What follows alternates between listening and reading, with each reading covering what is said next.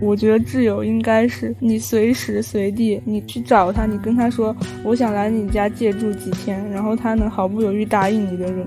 所以我现在再去审视一下，我当时为什么有点介怀我在一段三人友谊关系之中总是被抛弃的那一刻，其实究其原因是，我觉得我可能没有我想象中的那么在乎这些友情。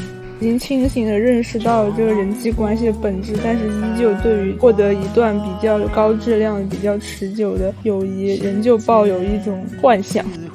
朋友就像个人旅程上面的一个游客，就像是我们当时都上了同一辆公交车，那这个朋友他可能在这段时间里面跟你一直在这辆车上，中途有的人他可能会下车了，又会有新的人上了。所以我觉得很多时候，其实我们的关系就已经停留在某一刻，不再向前了。欢迎来到吃掉眼泪，我是羽毛，我是小何。那么今天我们要来聊的话题呢，是临时想到的。为什么会想到这个话题？是因为最近我家在搬家。工人来拆我房间里的柜子的时候，我在柜子里面找到了我十年前写的日记。这本日记我一直都没有再读过，然后我翻阅了一下，发现我在里面频繁提到一个叫小兰的女生，但是呢，我又不记得这个小兰到底是谁。我仔细翻阅了一下里面的内容，大概能够记起小兰是我一个初中同学。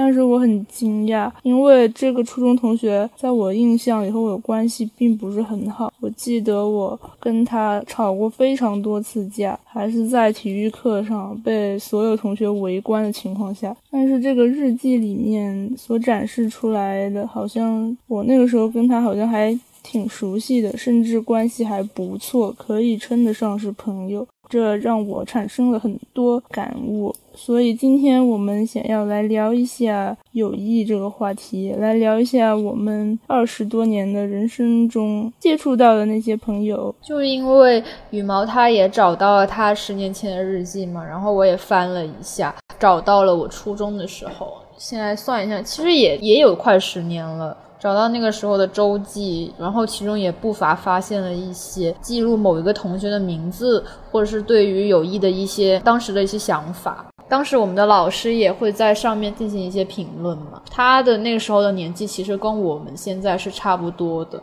然后我就想，我们等于说是坐上了时光机一样，就是以我们现在一个成年人的目光，一个二十多岁的年轻人的眼光去看一下，审视一下我们十几岁的时候的那些友谊。那些往日的时光，那些曾经的好朋友，可能现在也失散了，或者是现在跟我们都有联系的人，我们是怎么去看待这些关系的？你要朗读一下你那时候的日记吗？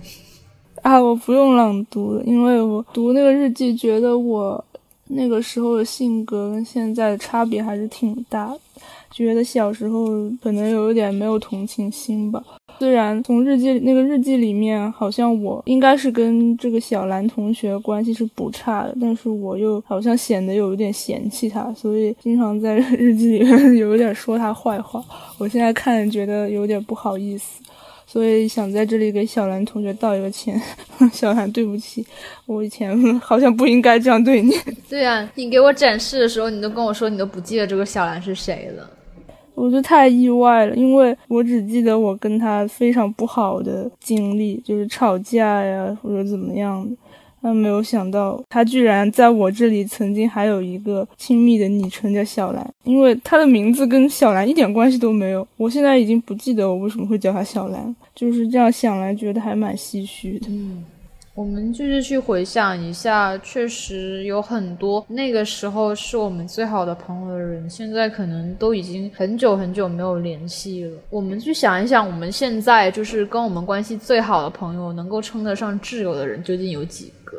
我的话，其实说起来，除了你之外，可能真的是一个都没有了，或者说有零点五个吧？为什么还有零点五个？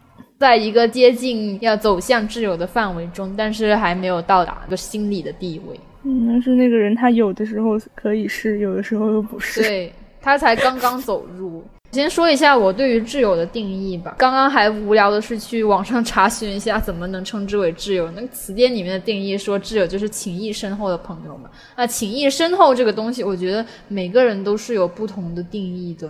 那在我看来，我觉得情谊足够深厚，是能够即使在不一样的城市、不一样的经历、不一样的社会关系，还是能够跟彼此分享他们生活中的快乐以及困惑以及痛痛苦。我觉得在我看来，就已经能够成为一个挚友了。那羽毛，你是觉得挚友怎么定义？啊，我本来是想，可能一个无话不说的人就是一个挚友。但是我最近搬家，突然有个很新的感悟。我觉得挚友应该是你随时随地，你去找他，你跟他说我想来你家借住几天，然后他能毫不犹豫答应你的人，我觉得这个人就是挚友。我觉得这个定义里面其实包含两方面的因素。首先就是，如果你能向这个人提议说，我能不能去你家住，你能向他提出这个问题，就说明这个人在你心里肯定已经是一个关系比较熟悉、比较好的人，你才会向他提议。这首先检验了你这边的感情，然后如果对方能毫不犹豫的答应的话，那么说明你在他心里也有一个很重要的地位，所以我觉得这个标准还挺好的。嗯，确实，因为我觉得能够进入另外一个人他的房子、他的房间里面，其实已经是相当于走入了一个人比较私人的个人的领域里面了。既然这个朋友能够主动的让渡给你，说你可以随时随地的来，那说明确实就是你们两个之间都。都有一个非常深的位置了，我觉得这个定义也蛮好的。所以我说，为什么那个朋友是我零点五个朋友，是因为我跟他说我想去你家玩，他可以说可以。但是如果我会跟他说我能不能去你家住几天，我觉得还是有点羞于开口。但是我觉得你现在想想，哎，刚开始的时候我会觉得挚友他是不是首先得有一个时间上的定义？比方说这个人可能跟你有超过十年以上的情谊，那这个人他可能是你的挚友。但是我现在想想，他又好像跟时间没有什么关系，因为你想想，我跟你认识，大学认识嘛，到现在也就五年，但是我有更多更多的朋友，他们是从我小学、初中认识，但是我们聊的东西都没有跟你深刻，所以我觉得好像。它跟时间又没有那么有关系。你说这个让我想到之前看那个电视剧里面提到一个成语，就是“白首如新，青盖如故”。就是有的人你可能跟他认识一辈子，头发都是白了，你还是觉得你好像跟他不是很熟。有的人你刚一跟他一见面，你就会觉得哇，我跟这个人好有缘。这个“白首如新”形容的不就是我跟我爸的关系吗？太搞笑！我跟他相处了大半辈子，我始终搞不懂他究竟在想什么。嗯，那你的爸爸可能就是一个不太会表现自己的人。嗯嗯嗯。回到我们这个朋友的话题，那我们就直接问一下好了，你有没有一个超过十年的好朋友？嗯，我有啊，我现在最好的朋友就是已经跟我哦，对哦，截止今天录制的当天，他正好已经跟我认识四千天了哦，他刚刚给我发消息。我好震惊！天呐！对啊，这也太巧了吧！对啊，他早上刚给我发消息，四千天，四千天哦，还蛮触动的。但我现在想想，我跟我那个零点五个好朋友，让我算一算哈，他跟我认识了多久？我们应该是从六年级升初中的那个夏天认识的，是不是？那可能也有差不多了，因为我跟我那个最好的朋友就是对，就是初一认识的。那可能我还超过四千天呢，因为我跟他认识是在入学前，那也很厉害。因为我们现在到了这个二十几岁呢，总有几个儿时的朋友是超过那个时间，也很正常。嗯，但是我现在觉得，十年之间你们之间还有联系，它其实是一件很奇妙的事情。嗯，那确实是这样。因为我以前大概小时候最好的朋友，确实不是现在最好的朋友。但是随着时间的推移，随着我们生活里面发生的各种变化。哈，最后不知不觉中，最好的朋友就变成现在这一位。那我们就说说为什么是那个时候最好的朋友会慢慢慢慢的形同陌路呢？那现在这个好朋友，我们也知道十年之间发生了很多事嘛。我也知道你跟你的好朋友，你们在初中毕业之后，你们就不在一个高中了，然后也不在一个大学，只是可能现在最近有一些在一个城市，所以可以比较快的见面呢。那是怎么样保持这段友？怎样保持这个友谊？我觉得可能还是经常联系、经常交流吧。一开始我跟他关系其实也就是一般般，因为他那个时候好像他妈妈管他管得很严格，就是也不让他用电脑、用手机什么的。所以我们好像除了上学的时候能够见到面的时候会在一起说话什么的，放了假我们都没有办法在网上联系的。后来初中毕业之后，好像他后面才开始经常用 QQ，然后我们就是还慢慢的约出去一起玩了。这样，我觉得能成为这么久的好朋友，而且还有这么长的时间不在一块的话，其实他是需要双方的努力的。因为我想想，我跟我。就是零点五个好友，就是我跟他也是，我们也是初中了之后就不在一个高中，然后甚至我们到大学的时候，我们都不在一个城市了。但是我们在暑假、寒假的时候回到家的时候，还是会一起出去约个饭。但是在那个时候，我觉得我们之间的友谊还是仅仅维持在一个约饭的饭搭子的这个状态，也就是从。最近这段时间，因为对我自己本身也产生了一些困惑吧。毕业了之后，考研又失败了呀，不知道要找什么工作呀。然后我就开始跟他倾诉一些我心里面的困惑，他才开始跟我讲说，他在他去年找工作的时候也产生了非常大的一段跟父母之间的抗争。我才发现，哦，原来我们之前此前分享的都是我们彼此的一些快乐。很多时候，快乐分享这种东西都是很浅的嘛，就是你去哪里玩，我干了什么事，得了什么奖。但是我觉得，只有真正的分享过彼此的困惑、彼此的痛苦之后，并且能够对对方的这种感情产生一种触动、一种理解，我觉得可能才真正的踏入了挚友这个行列，它是第一步。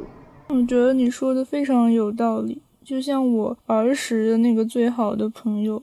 我们确实可能就是只是在一起玩儿啊，或者说，反正就是在一起打打闹闹，就是过了一些比较开心的日子。但是我们确实是没有办法进行一些更深层次的交流的，甚至他可能还是我一部分痛苦的来源。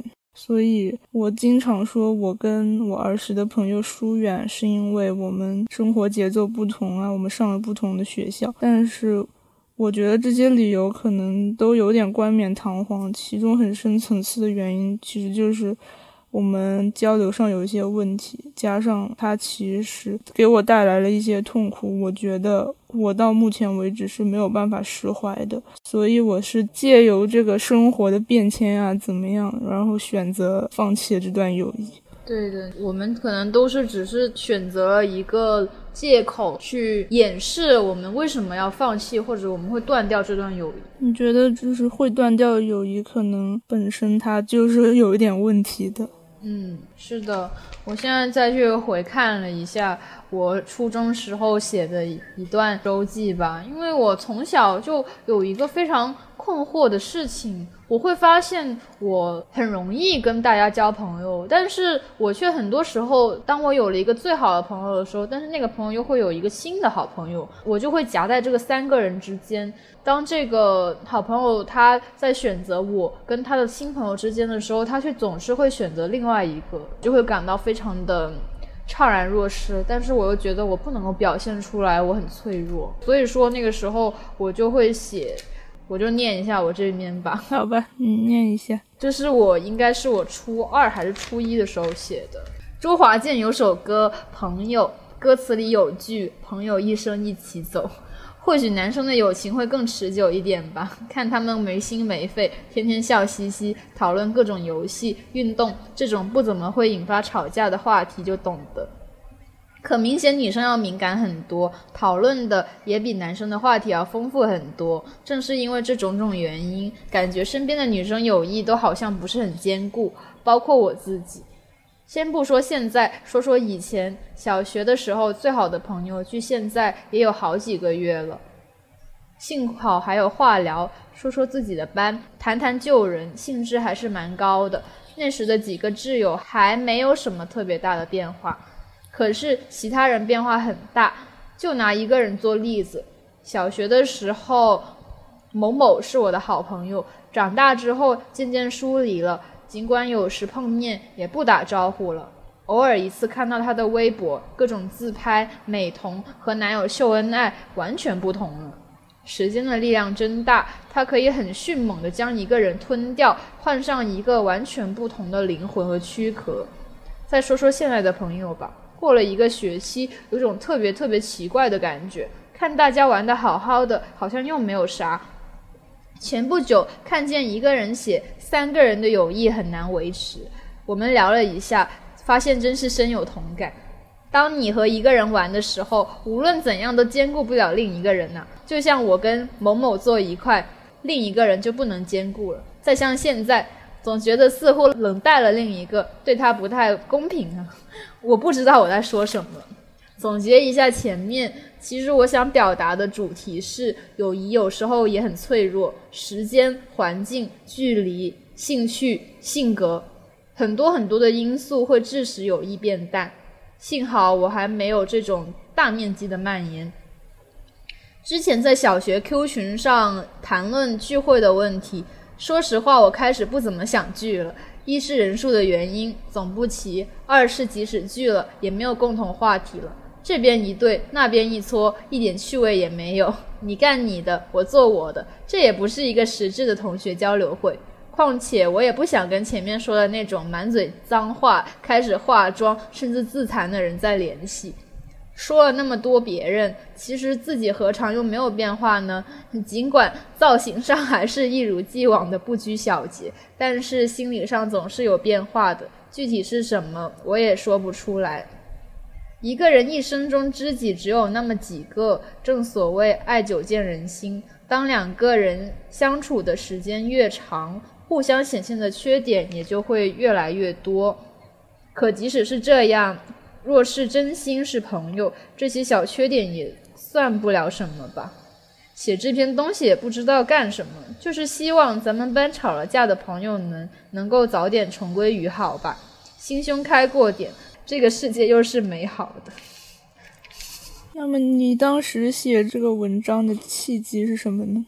我其实已经不记得了，但是看到这里面，我现在看回来，我才发现，原来那个时候我陷入了一段就是被别人选择的友谊之中。但是我现在回看，才发现原来我也陷入了一段我去选择两个人的感情之中。我就会选择其中一个跟我玩的更好的人，但是玩的更好的那个同学，他又有另外一个更好的同学，这就是一个叠叠乐。对呀，但是你让我想到，我小时候其实也是三个人的友谊。但是就是剩下两个人总以取笑我为乐趣，就会让我很不满。所以有的时候我虽然会可惜我失去了这段友谊，但是有的时候想起来又觉得哦还好失去了，这样我就再也不会伤心了。我就是想讲回我现在重新看到这一段我周记的一个感想吧。刚开始的时候我会在这边讲说男生的友情会不会更持久一点。我现在想想来，我觉得如果真如我所说，男生的友谊就是天天聊游戏、聊运动的话，那确实他们的友谊可以维持很久啊，因为他们都根本就没有探讨最深层次的东西，是不是？那这种酒肉朋友式的友谊，你只要有人喊出来说“兄弟，来走”。咱们去打个球，咱们吃个饭，那就是可以聚在一起的。但是因为我没有真正的跟一个男生朋友去讨论他们男生之间的情谊，所以对此我就不进行这个评论了，因为我不知道这是不是是真的。那如果我说女生是要敏感很多，讨论的东西比男生话题丰富很多，这样子的话。我又觉得可能那时候我有点狭隘了，因为我的老师他后面给我评论，他说友谊真的就只是逛街、装水、上厕所、聊八卦吗？也可以交心的，对吧？你们现在是像玩伴多一点，像朋友少一点，所以看起来男生那么和谐，女生那么脆弱。我觉得我现在的这个视角其实跟我的老师是一样的，在我们那个十三岁、十四岁的年纪里面，能真正聊到的东西其实特别特别少。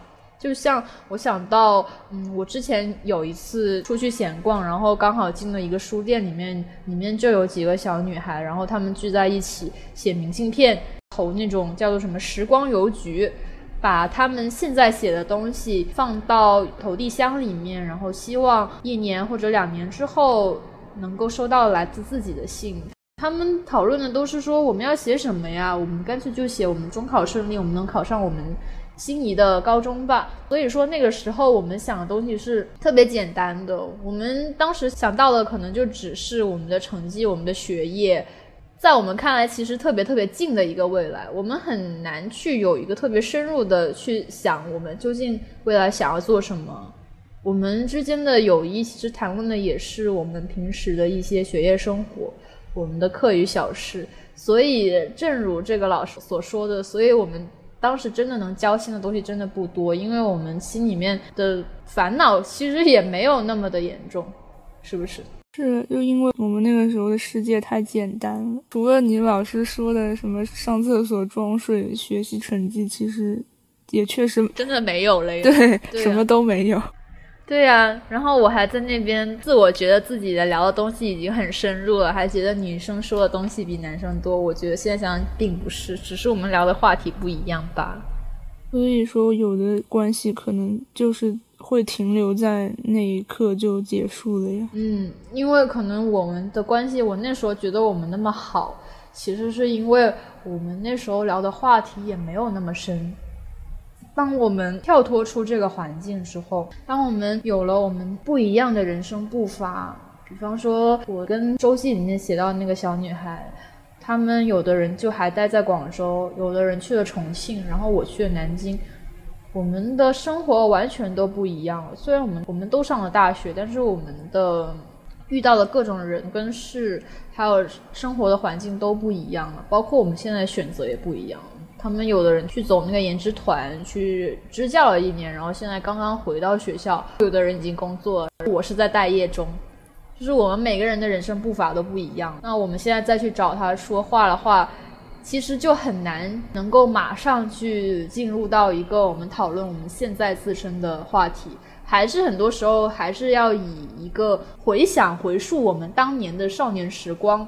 来进行一个话题的切入，然后才能不断的去引入到现在的思考之中，现在的交流之中。所以我觉得现在再去维持这段友谊，其实，或者是应该说是重新开始这段友谊是有点难的。是的，因为大家的生活都太不一样了，很难找到一个焦点。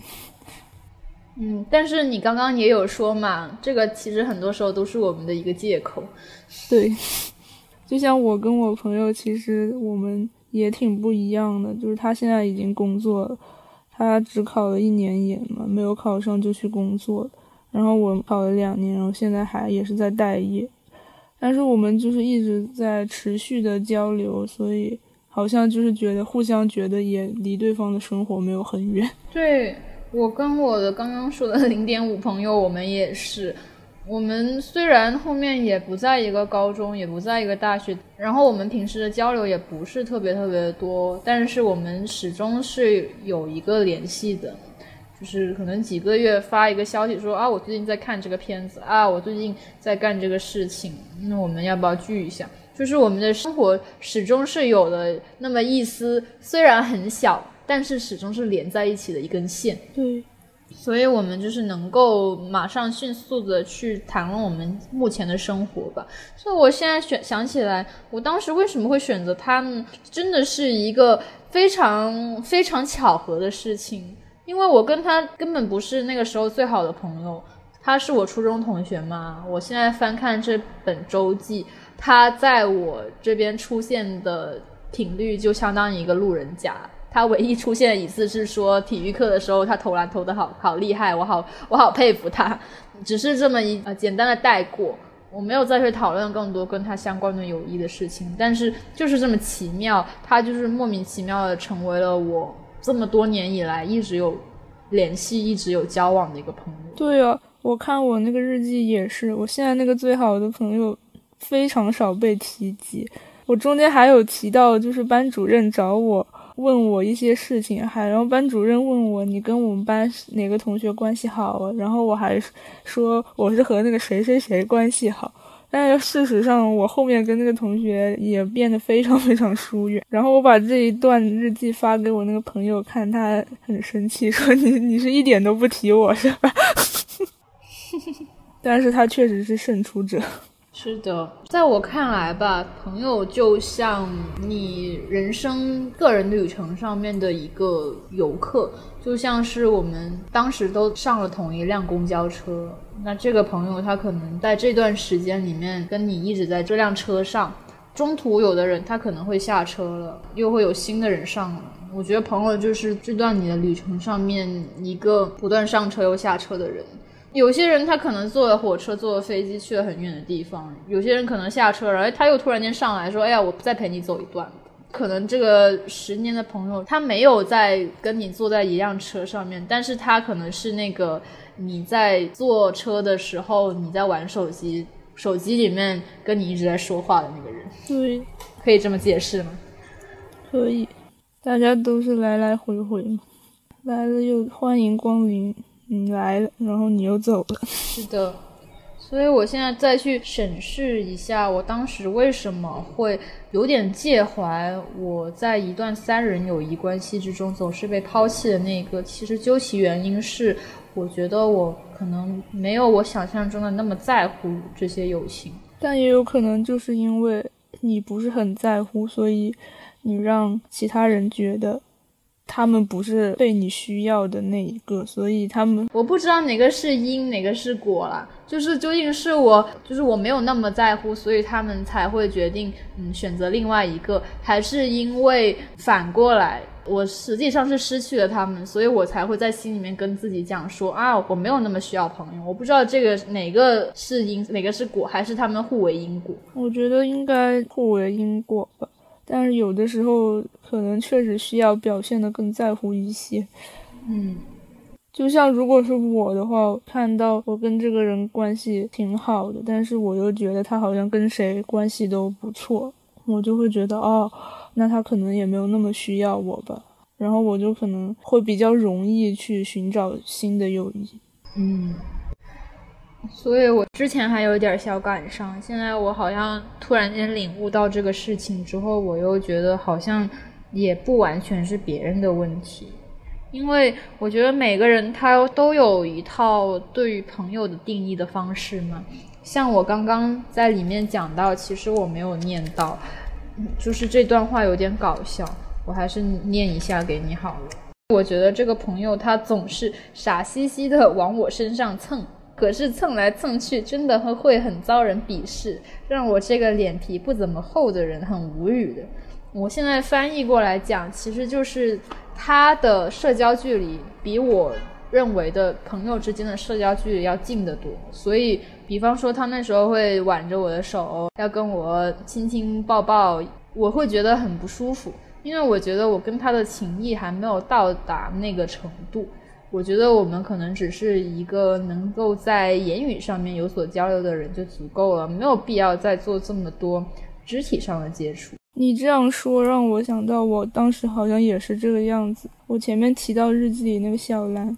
因为里面好像提到小兰也确实就是跟你的这位同学一样，经常说一些很夸张的话，或者说一直来跟我有一些肢体接触来表达，就是他对我的喜爱怎么样，就是会让我觉得有点不舒服。是的，所以这可能也是我后面跟他稍微分开一点的原因吧。我们虽然在那个时候。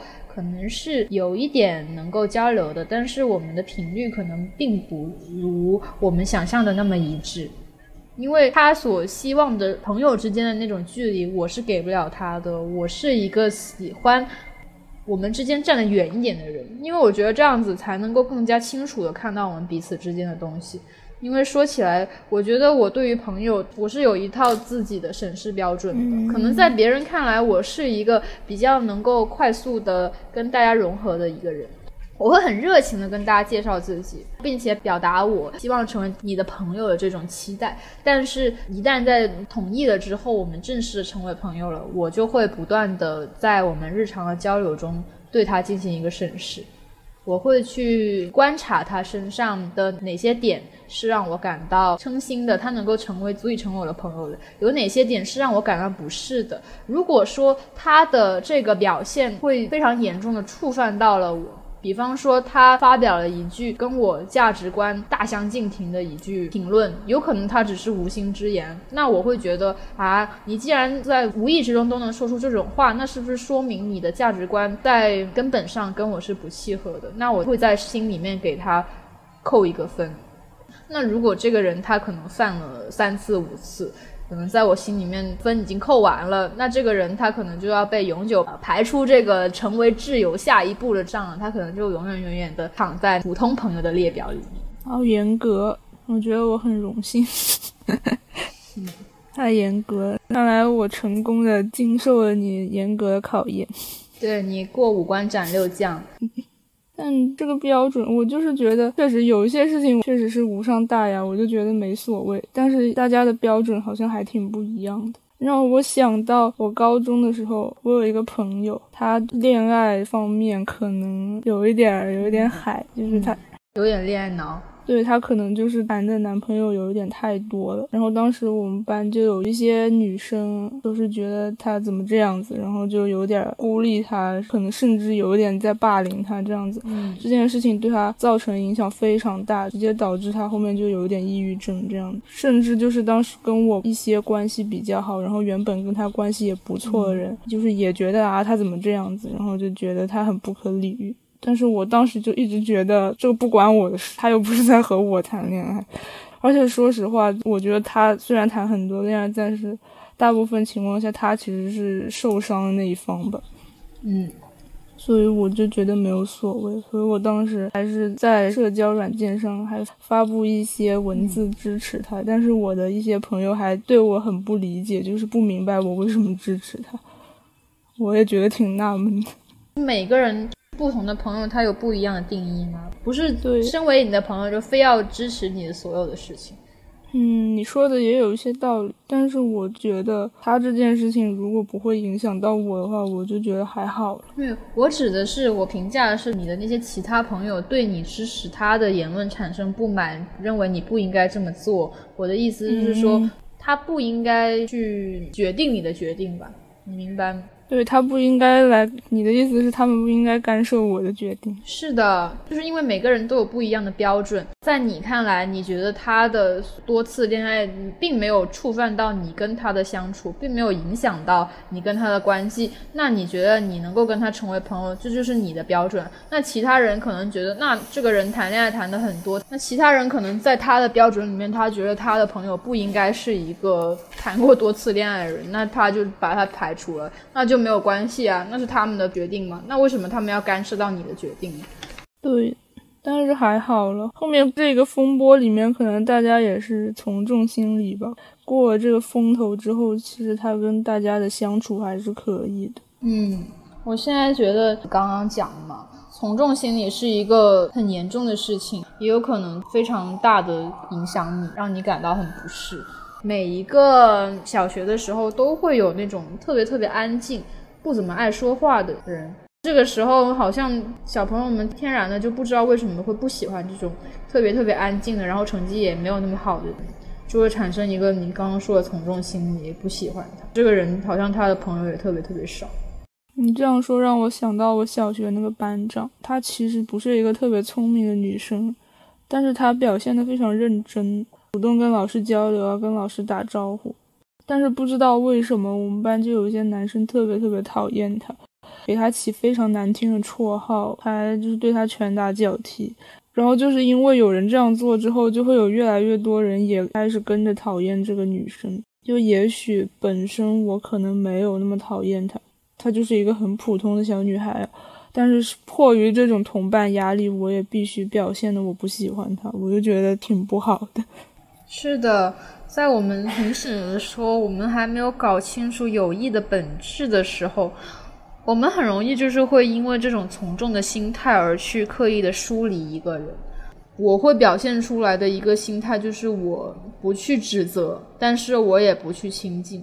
这种旁观者的心态可能会很大程度其实会影响那个同学。就是以前其实我有好几次我是想要向他表示一些善意，像那个班长，但是就是因为周围有别的同学在，我就觉得哎呀，我这样子可能会被我们其他同学排挤，所以我没有那样做。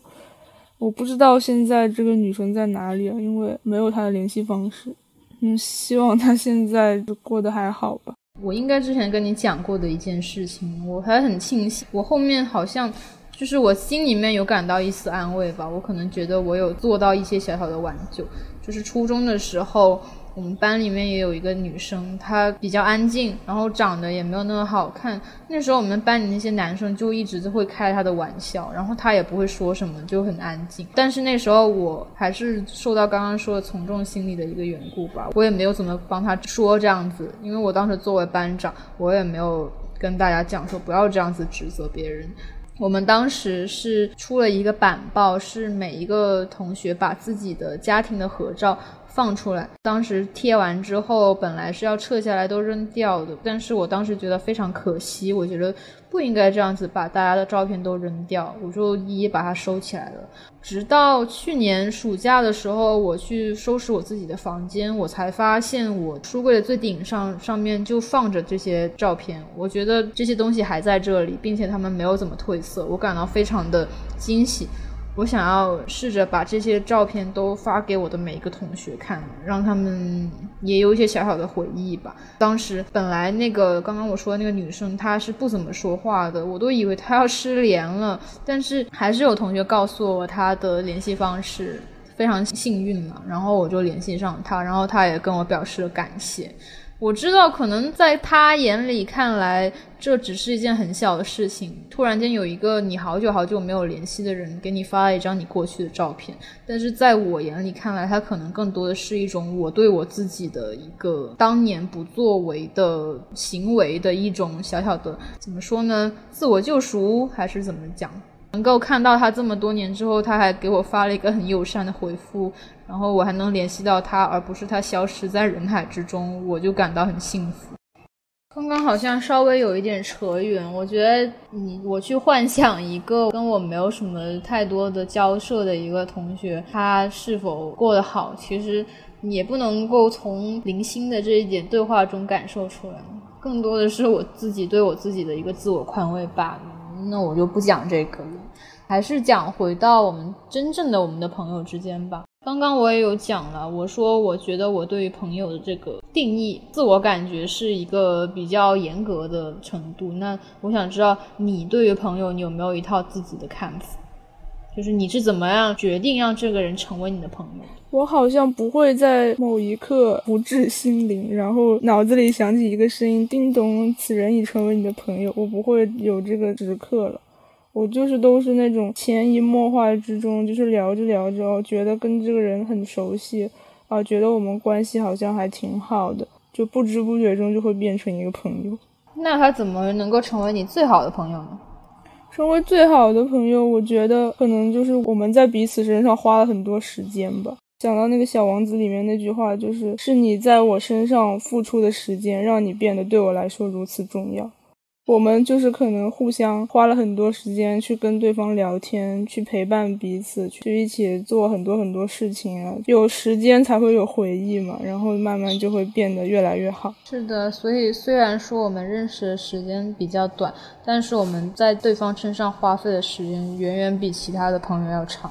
这就是我们为什么会成为最好的朋友的原因。是的。我刚刚你说我什么叮咚一下有有这种感觉，真的我会有成为最好的朋友那个点，我会有一个触发。普通朋友的话就还好，普通朋友只要我们说上话，我们加了好友，然后平时能够说几句话，已经是进入一个普通朋友的门槛了。要怎么晋升为这个好朋友这条路呢？看你平时交流的时候有没有什么共同的话题。那如果说突然间有这个人有一个特别特别跟你契合的一个价值观出现。那可能这个时候就会触发我的一个好朋友进阶之路，这个任务可以开始了啊。那这个时候呢，就是我刚刚说的，我说我是有扣分制的。比方说，突然间这个人跟我开启了一些非常无聊的。男女之间的情感玩笑，那我马上就会一个大扣分。本来他跟我价值观很契合，这方面我会给他加分。就是因为他刚刚开了这个玩笑，我会完全扣分，扣到这个普通朋友的位置上。你是那个模拟人生里面那个关系条，就是慢慢变成绿条。对，对，马上变成了红条，单方面的，就是因为说一句话，然后就猛扣那个红色。那如果是他已经扣成红条了，那我就不不怎么会跟他说话。假如说这个人突然间可能有一天是他主动找上我，能够稍微让我觉得他前面说那个话没有那么嗯有问题，那可能会稍微的加一点，但是这个时候进度就会非常非常的缓慢，可能他得说十句，那前面那一句才能抵掉十分之一。就非常的难，还有是说怎么样能够成为我的挚友呢？我觉得最重要的还是价值观的问题。当你讨论到一个你很少跟就是那种酒肉朋友去讨论那种话题之后，能够真正的开启一段讨论，而不是草草两句就结束，那这个时候可能就是有一个就是那个触碰点，那个 trigger 就到了。然后绿条读满，进入下一阶段。是的，是的，就是这样子。所以我的每个朋友的绿条都跟我很少，那个叫什么来着？相依遇相识非敌亦非友。对对对，相识非敌亦非友。很多人都跟我的那个状况都是这样子，但可能在他们看来，我们就就是那个好朋友吧。我也不知道他们是怎么想的。嗯，稍微有点绿色，但不多。嗯，绝大多数的朋友在我心里面都是这样子。原来如此。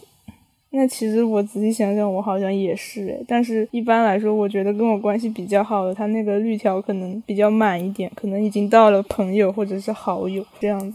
如果我觉得我跟他关系很一般的话，可能确实就是想就非敌亦非友。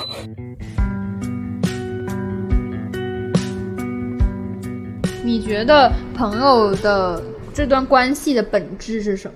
这段关系的本质，嗯。这段友谊的本质，嗯，好难答这个问题，感觉太深奥了。你觉得它的本质是什么呢？我觉得本质就跟我刚刚讲的那个公交车一样，它只是在这段时间上面跟你有相似的想法，或是能够给予你一些支持的一个人。所以我对朋友的要求怎么说？我觉得我是一个很矛盾的人呢。我一方面觉得朋友好像并没有到非常重要的地步，就是我觉得他只是一段路程中间的一个伙伴。但是我一方面对朋友的要求特别特别的苛刻。嗯，是不是是因为我希望我从这个心底里面，我是希望这个朋友能够陪我很长的一段路的。但是我又很悲观的会去想，他没有办法能陪我特别特别久。所以我就会很矛盾，已经清醒的认识到了这个人际关系的本质，但是依旧对于获得一段比较高质量、比较持久的友谊，仍旧抱有一种幻想。嗯，是的，有点理想主义的那种。但是我现在，哎，我为可能也只是为了让自己不伤心吧。就以前我可能会对一些人还有期待啊，就是说希望在你心里我也是一个很重要朋友。但是我现在已经无所谓了，我就觉得，哎，有的时候你能想起我，或者你觉得我这里还有什么值得你利用的部分，你能想起我就好。我现在已经无所谓，就是对于一些有点好但还没有到达挚友那种程度的朋友，因为我有一些特殊的个人技能，所以经常有朋友会来找我问一些问题啊。你应该宣传一下，我们的羽毛是会沾星的。我希望有更多的听众听到了之后，可以来找羽毛占卜一下。啊，我的水平也不是那么好，现在就是偶尔会帮 会帮朋友们看一下这样子。我们在刚开始准备的时候，你也有讲嘛，我对朋友这套莫名其妙的苛刻理论，就非常印证了我星盘中的某一颗星星。啊，这个就是随便娱乐一下，我们相信科学，相信科学。嗯，你继续讲。我就是觉得，哎，我只是有这样一个技能，能让你想起我，能偶尔被你利用一下（引号利用一下），我觉得也挺好。我觉得朋友本之间就是一场互相利用的关系。我就是希望你在某一个时刻能想起我就好了，我不会像以前一样觉得，哎呀，你一定要觉得我在你心里有多么重要。我已经不再那样，偶尔记得我就好了。我好像那种空巢老人。就是想到那个儿女，哎，没关系，没关系，你记得，我心里记得，我过逢年过节过来看我一下，给我点钱，带你的小孩过来陪我一一个小时、两个小时就够了。对，但是我觉得跟你想法其实很相像。我觉得我要的并不多，但是我在我的实际的情况下，我可能觉得我心里面要的又有点多。嗯，我现在就是慢慢看开了吧。因为我已经有了一个或者几个非常好的朋友，就是我已经有了可以随时随地让我能够借助他到他家的这样的朋友，我觉得已经足够了，所以我很满足。就是如果还能有新的朋友也很好，但是没有的话，我也觉得啊无所谓。我有时候有点难理解，大学的时候认识的第一个朋友，我以为他跟我是一种人，因为他也是刚开始就见面就非常热情的跟我招。当时是那种社团招新嘛，他的想法可能跟我的想法有一些类似，所以我们就去了同一个部门进行面试。但是我非常惊讶的点是在于，他当时进了这个。学生会校学生会，他非常熟悉的就跟上一届的学长学姐开始聊天，说啊，你是那个群里面的谁谁谁吧？哎呀，你可太牛了，叭叭叭！我会觉得非常惊讶，在那一瞬间，我才猛然发现，原来他跟我是不一样的人。感觉他就是能够非常轻易的把他在网络上面认识的这种情谊给展现到线下的人，但是我是不行的。我就觉得朋友之间就是该面对面的聊天，因为你在网络上面所展示的你是非常小的一个部分，你是可以伪装的。但是在线下的话，你很难。但是他可能在他看来，这些人也并不是朋友吧，可能只是一个。也是刚刚说的相识非敌亦非友，但是他就能装的好像跟这个人很熟一样，我就是非常惊讶于他这个能力。觉得他们就是这样子的人，他们可能就是只是把这件事情看得很轻而已。嗯，我们就是把交一个朋友看作一件很严肃的事情，他们可能觉得啊，我们现在这样子只是表达我自己的一个友好态度，就是。让大家都能过得舒服一点，开心一点，所以我怎么样表现都无所谓了，就是这样。我是这么理解他们。如果我跟这样的人成为朋友，我会觉得很痛苦，因为他对每个人都很好，我感受不到我在他那里的独特性。但是怎么说呢，在一些场合，我又觉得我真的好需要这样的人。像一些场合里面，我可能有一些陌生人、不那么熟悉的人在场，我觉得很尴尬。然后突然有一个这样的人一来，我就觉得整个气氛瞬间就松动了。我就觉得，哎，还好他来了，我就一下子松一口气那种感觉。就是我一下，我再也不会尴尬，因为他会对每个人都很好，跟每个人都讲话。嗯，所以说，我觉得我跟他是有一些相似之处了嘛。我心里面会这么想，但是我装的还挺好的。所以我跟你，你的好朋友第一次见面，我也是非常的放开，我就跟他讲一些，就是带他出去玩。对呀，这样子很好，我觉得这确实是一种了不起的技能。哎，但是我现在又去想，好像这样去妄然去猜测他，好像又不是一件好事。说不定他在他的心里面想，他可能也没有把这当一回事，也只是一个随便的社交一下、social 一下。他可能心里面根本也没有把这些人当朋友。对我，我就是觉得他们那样子，就其实也没有真的要把对方当朋友怎么样，就是表达友好而已。只是我们对我们想太多，然后我们就不是一种人了。我们这个社交方式不同了，没有就是说哪种好哪种不好，嗯，只是在探讨这种差异。是的，我在用我的这个当时的周记进行一个结尾。今天的主题是回忆。刚参加完小学朋友的生日 party，又见到了几个小学的同学。初入初中时碰到面的那种兴奋已经退却，变成了见面时的一个点头，一句问候：“来啦，好久不见，过得怎么样？”我们之间的隔阂开始拉大，无论如何始终保持了距离。暑假前的欢腾打闹渐渐被洗净了、稀释了，是因为环境的不同、见面次数的减少，还有更多更多的因素。对此，我并没有伤感，过去的就让它过去吧。有些人会铭记于心，有些人渐渐化作一阵记忆，因为再见到他们已经不是当初的人了。珍惜眼前人，这是我们更应该做的。人不可能一辈子活在记忆里，学会融入新群体更重要。回忆很美，但我们更应该展望未来，对吧？我觉得十三岁的我也教会我自己现在的我一些东西。其实现在我也没有再去苛求要。有一个新的朋友，或是怎么样的，我只是有点怀念那个时候有那么多可以打闹的人，但是现在想想，好像跟他们的交往也只是萍水相逢，也只是非常浮于表面的友谊罢了。所以好像想来也没有那么的怀念，对吧？是的，但是前两天我在那个太阳底下骑车，因为最近很热嘛，一边骑车那个太阳晒在我身上，我就觉得整个人都在发烫。然后我就想起小学毕业那个夏天，我刚学会骑自行车，巧的就是我当时那个好朋友他居然也不会骑自行车，然后他看到我学会了，他也去学，但是他爸爸非常没有耐心，根本教不会他，最后是我教会他骑自行车。那个夏天就也是非常热，但是我们两个人就一直大中午、大下午顶着那个大太阳，我们就在外面骑车。我那天在那边被那个太阳晒得好热好热的时候，我就突然想起了那个夏天，想起了当时我们一起骑自行车、一起玩的场景，就想到当时我们骑得好热，我们就骑到家附近的一一个阴凉的地方，把车停在那边，坐在那个台阶上，我们两个人一起喝一瓶益生 壮冰红茶。那天骑自行车的场景就让我想起了他，但是我又想到之前啊，因为那个同学住的跟我特别近，就跟我家隔一条马路，他后面也养了一条小狗，我们两个人晚上跟小狗散步的时候就经常会遇见。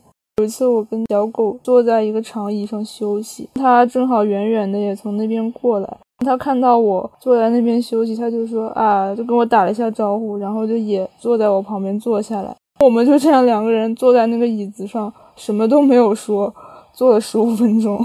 最后是他还是我先走了，我已经不记得了。然后我就觉得好唏嘘啊，因为我想到我们以前还可以一起出去骑自行车，那个时候暑假我基本上每天都去他家里玩，我就觉得也挺可惜的。虽然他确实也真的伤害了我，但是想起来又觉得很可惜。我听你描述你小时候骑车的那段时光，我觉得很美，但是它同样也是一个泛黄的记忆的，它已经过去了。但在现在你们面前看来，就是现在你们之间的相处有点尴尬，那就不妨就尴尬吧。你们现在肯定也回不到那个程度了，那就把前那段回忆珍惜在心里面，去更好的跟你现在的好朋友相处吧。因为说不定哪一天，在未来的好几十年之后，你可能也只会想到十年前的某个某个下午，你跟他说啊，我们一起去吃海底捞吧，我可以去你家玩吗？回想的是这些回忆，可能那个时候你们也不说话了，你也没有办法了呀。你可能还是会唏嘘，但是你可能也会有新的朋友，就像我十三岁的我告诉我的那样，回忆固然很美，但是珍惜眼前的人更加重要。是的。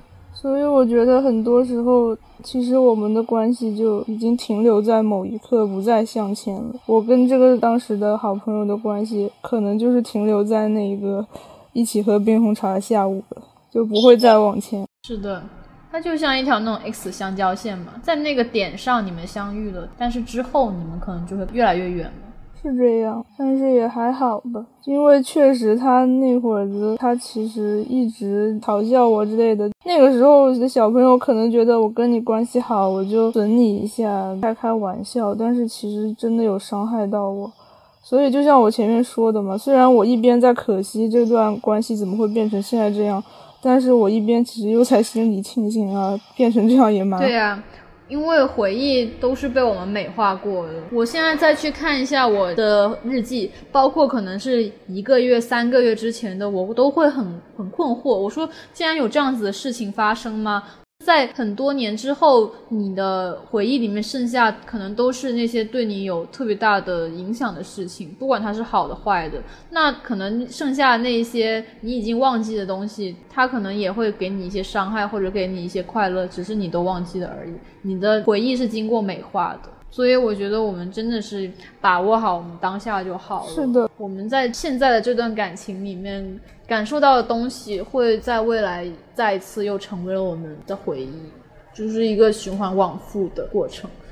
所以我们还是珍惜眼前人就最好。嗯，那我们 call back 一下我们第一期，像图图跟抓子说的，是不是友谊真是一个奇怪的东西？是的，友谊真是一个奇怪的东西，像不吃番茄的人一样奇怪。嗯，那我们这期就到这里吧，感谢大家的收听，谢谢大家，我是羽毛，我是小何，下期再见，拜拜。反而更善于快乐。